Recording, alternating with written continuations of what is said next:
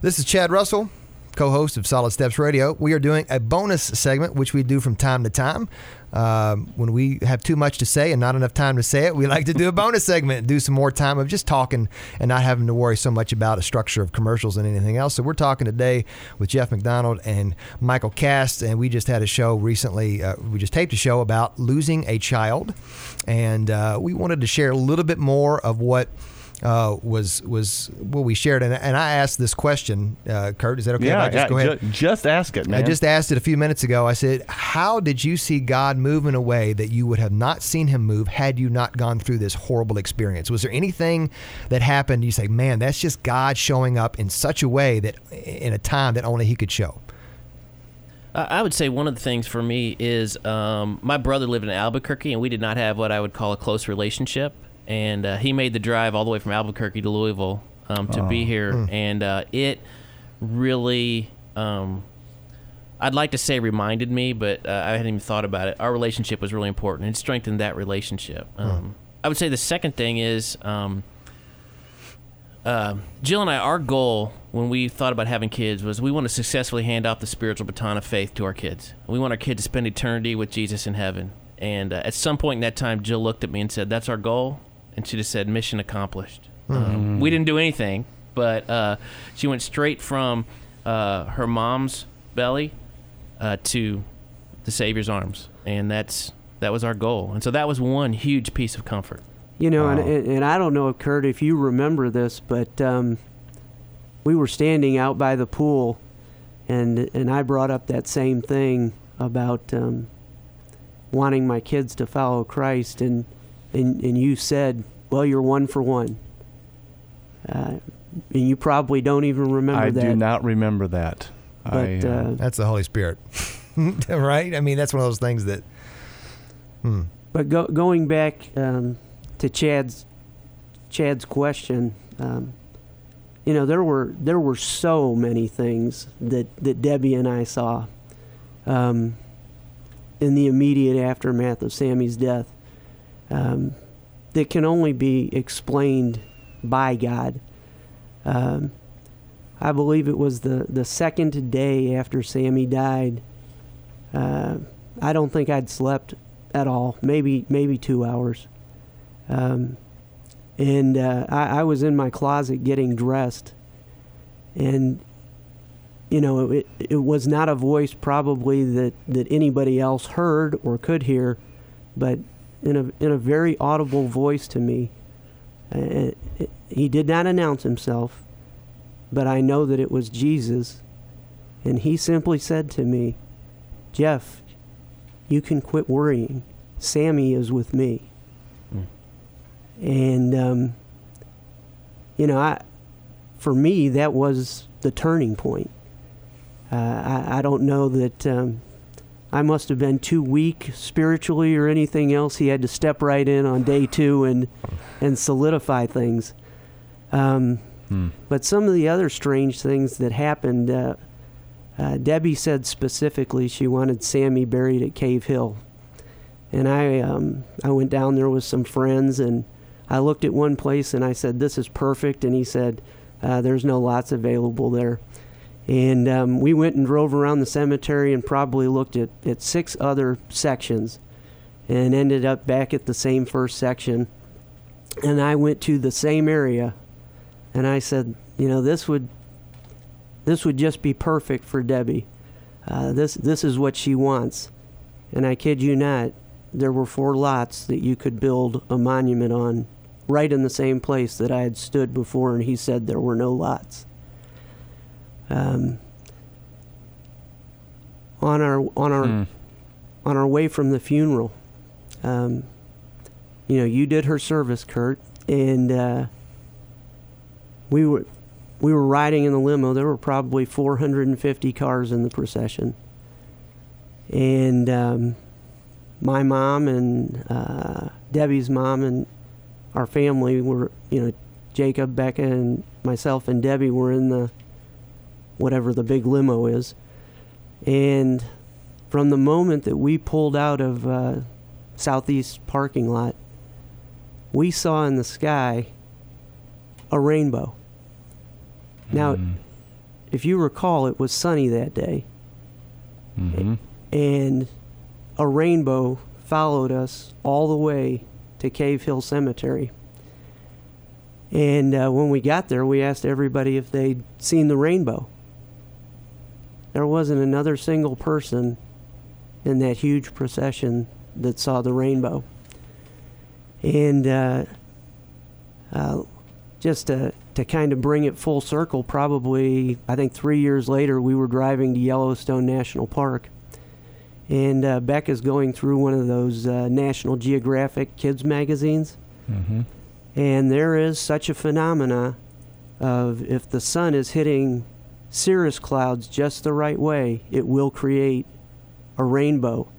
And um, as we went on later in that trip, we saw another one in Iowa uh, on a perfectly sunny day. You know, God, God gives us little surprises that are. Sometimes we can explain it scientifically. Sometimes we can't. But if God can create the world out of nothing, um, I love what Bob Russell used to say. You know, if you can believe the first uh, first uh, verses, first chapter in you know in, in the book of Genesis, um, all the other stuff is a pretty pretty simple piece of cake for him. Were you going to say something, Michael? No, I, I just totally agree 100%. He concurs. I was I was actually gonna I was actually gonna go kind of a different direction in that not all the time do people choose to lean into God. Um, at times they are so badly hurt that uh, they choose a, a different path. Um, and uh, you know, we, as we work with couples, um, everybody asks the same question: Why? Why would this happen? You know, this. You know, we know it could happen, but why to us? You know, we're a loving family. You know, or we want to have children, and and and it's it's these questions are, are pretty pretty normal. And then but sometimes it doesn't stop there. Sometimes they ask another question. What i think is totally normal is like god where were you? Where were you when my child died? You know where? If you're everywhere why wouldn't you save this child? Take me. I, you know i'm just take me. I would gladly exchange my place for you. But where were where for my child but where were you? And mm-hmm. and they ask those questions. And if they can't make that turn then then they'll then they even will go deeper and they'll say god are you even there? Or do you care? Or god do you even exist and so while while we had the great experience of leaning into god a lot of people lean away. And fall away. yes. Because it's it doesn't make sense and the mysteriousness of God is is mysterious. Yeah. and we you know we we want answers. We want to know. And we want to we want to have the the logically it's spelled out for us. It doesn't feel right. It doesn't feel fair Well, then look at Job.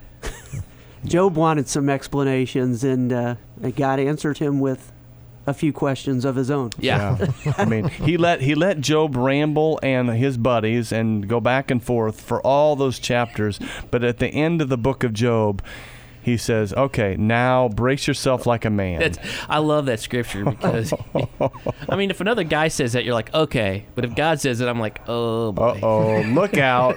Um, yeah, brace yourself Yeah. like a man, like a man. I will now question you. Mm-hmm. You've pounded me with questions. Now I will question you. Yeah. Now, And, uh, um, I'm going to throw this in there.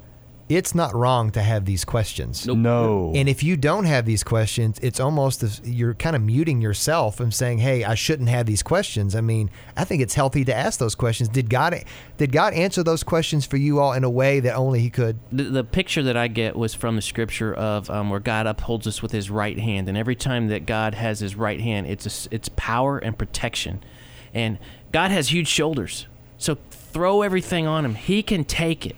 You know, just don't turn your back on Him and walk away. yeah. Well, I think you know, even if you turned your back on him and walked away, if if you become humble at, at another point and turn back to him, I mean, really, that's what happened to you, Michael. Yes, yeah, you're right. It's a prodigal son story. I mean, you know, it's it's um, if He- if we walk away, He's there. He's sitting on the front porch waiting for our return. Longing for our Yeah. return, looking for our return. The only time in the Bible we get a picture of God running is towards one of his children coming back home. What a great picture. and that and and so even in the midst of uh, deep pain and loss and sorrow um, if if we if guys do fall away, he's still waiting. He still longs for us to turn and come back to him. You know, one other thing I'd point out is is you know, we, we, we often say, why? Why did this happen to me? Why did this happen to Michael? Why, why, why? Um, and a lot of times, God's going to not give you any answer. You're not going to get an answer. But I think a lot of times it's because we're not looking for the answer to that question. If you look, the answer's there. You know, Sammy had to die in order for us to, for Debbie and I, to be there for another couple who lost a child. Uh, for Michael and Jill, they had to have their children stillborn so that they could be there for other people to counsel them and to help them through their tragedy. Um, you know, our monument down at uh, down at Cave Hill. I've probably heard 10 or 15 stories of people who did not know Jesus Christ hmm. who are now members of a church uh, thriving. Uh, so Sammy had to die in order for those 10 or 15 people to come to Christ. And that the, the answer's there. We just don't open up our ears.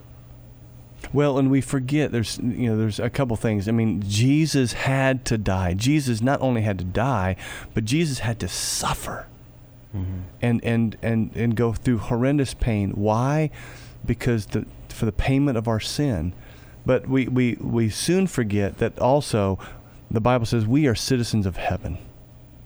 This is not our home and we, we, we live so deeply that this is our place. Uh, this is our permanent home. This is not our permanent home.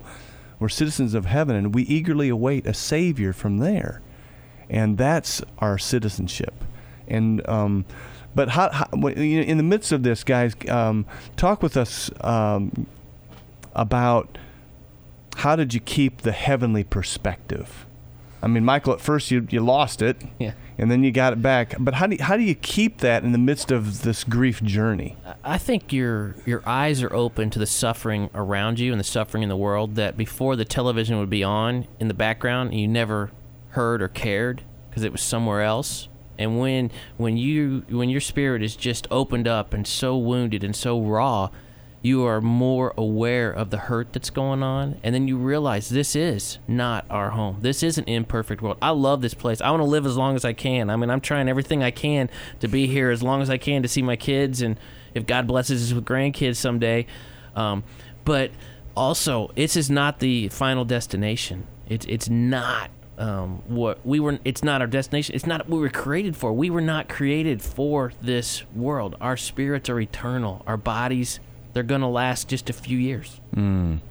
It reminds me of what uh, John the Apostle writes. He said, One day he will wipe every tear from their eyes.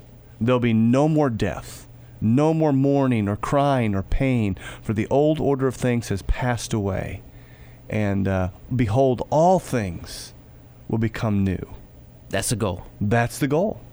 The, the goal is that we won't live here forever, that we have a heavenly home if we put our faith and trust and hope in the Lord Jesus. You're going to say something, Geoff? I don't know if I can say anything after that. I almost need think we need to just say amen and, and move on.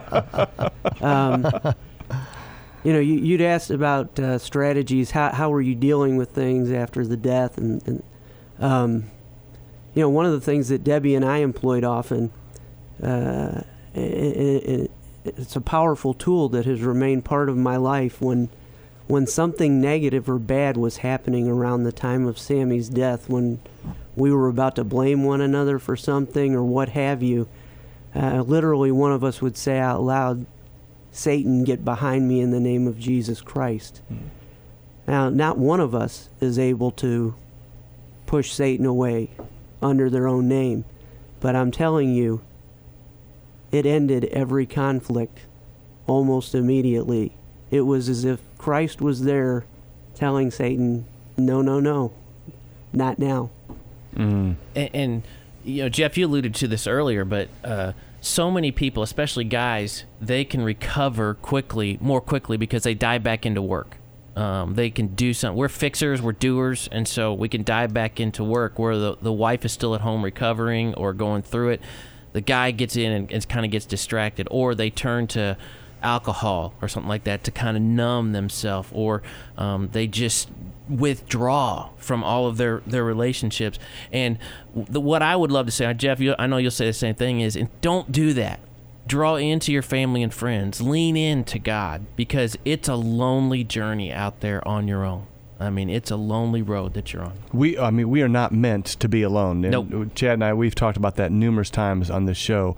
We are not meant to be isolated. We are not meant to do this thing solo. It's it's just like the book of Genesis, chapter one and, and, and chapter two. Uh, God said it is not good for man to be alone. We know that because we get in trouble if we're by ourselves. We're gonna do something stupid, you know. And so we have to be together. That's uh, yeah, have to be together. So lean in. You're and, even when you're not going through trials and difficulties, lean into because the trials are coming. everybody it's going to happen to everybody at some point you are going to have something happen to you uh, that you cannot it as guys we're control freaks you know we were raising a perfect family i had three perfectly healthy children nothing had gone wrong uh, i had a great job a great wife and then bam all of a sudden Tragedy. One day, uh, You're in, just- in minutes in minutes in minutes. and I, I can't fathom what it must be like for anybody who's a non-believer Mm. to try and go through this journey alone. Well, we said it last segment. It, where's your hope? We've got hope. And I don't see, we talked about this yesterday. How does a non believer have any hope after this life, and let alone when they lose a child? I, uh, we just, It- we got hope. yeah, we we have hope, and you know when the hymn writer says, "My hope is built on nothing less than Jesus' blood and righteousness, and I dare not trust the, any the sweetest frame, but trust only in Jesus' name." I mean that that's our only our only hope is in Him, and um, so it's good. I, I was going to ask the guys this Did you have the moment where you looked at your wife and you realized, oh my word, we are way down the different paths of this of this healing. I think I, I remember driving home from Cincinnati on an anniversary trip. This is me driving, by the way. So I'm driving home, and I looked over at Jenna and I said something to this effect. It didn't sound nearly as as as harsh as this, but I said, "When are you coming back?" And because I was kind of felt like I had kind of gotten back a little bit more, quote unquote, to normal. Was there that moment between the tension between you all where, where you may have arrived someplace differently than she did? Uh, we hit it almost every day after I came home from being at church, serving all day long, and so I was kind of separated and mm-hmm. hadn't thought about it 100% of the time and walked into a home with the blinds drawn and the lights off and all the flowers from the funeral around and mm.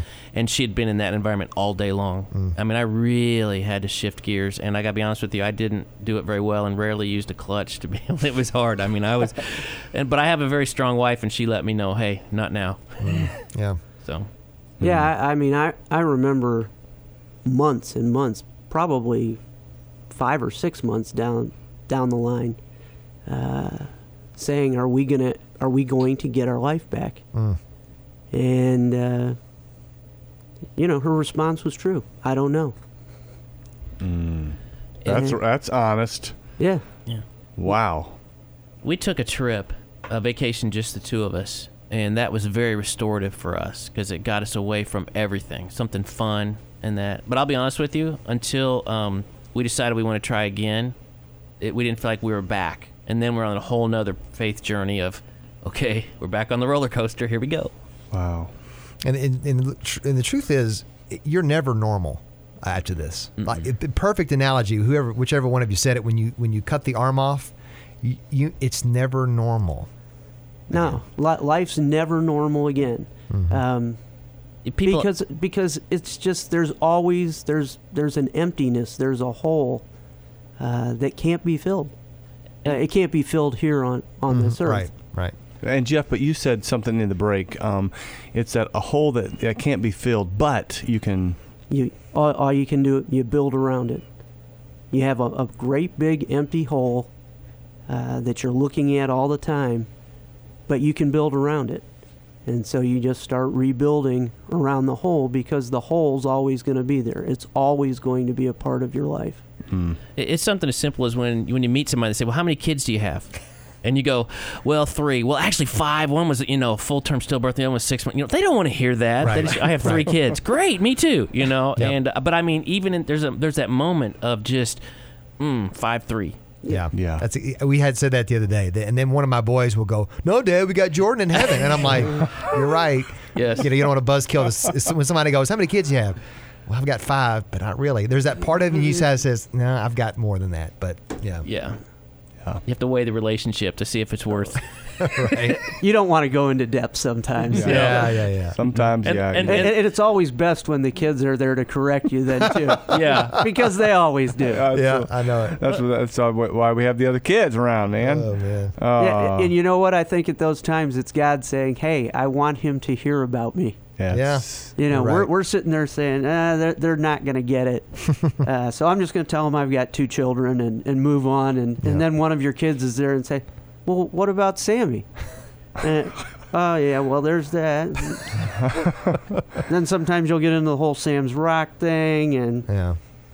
It is amazing how God uses his stories. I mean, uh, the the ho- the most the ho- most horrible experiences in our life make us who we are today, Mm-hmm. and and it really does f- form and mold us. And then God uses us, and we would not be who we were if we hadn't gone through these things. I would never choose it, but He did, and uh, I'm choosing to follow Him.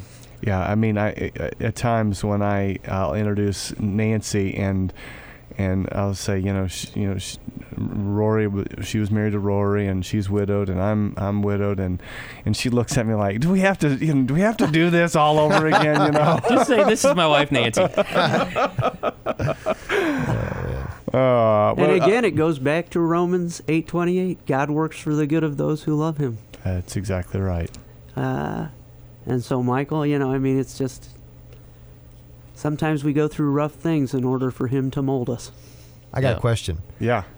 Okay, some of the dumbest things I ever heard were people trying to make me feel better. Oh. Okay, let's talk about how, how let, us coach people. Okay, lovingly here, not not with a, a big stick.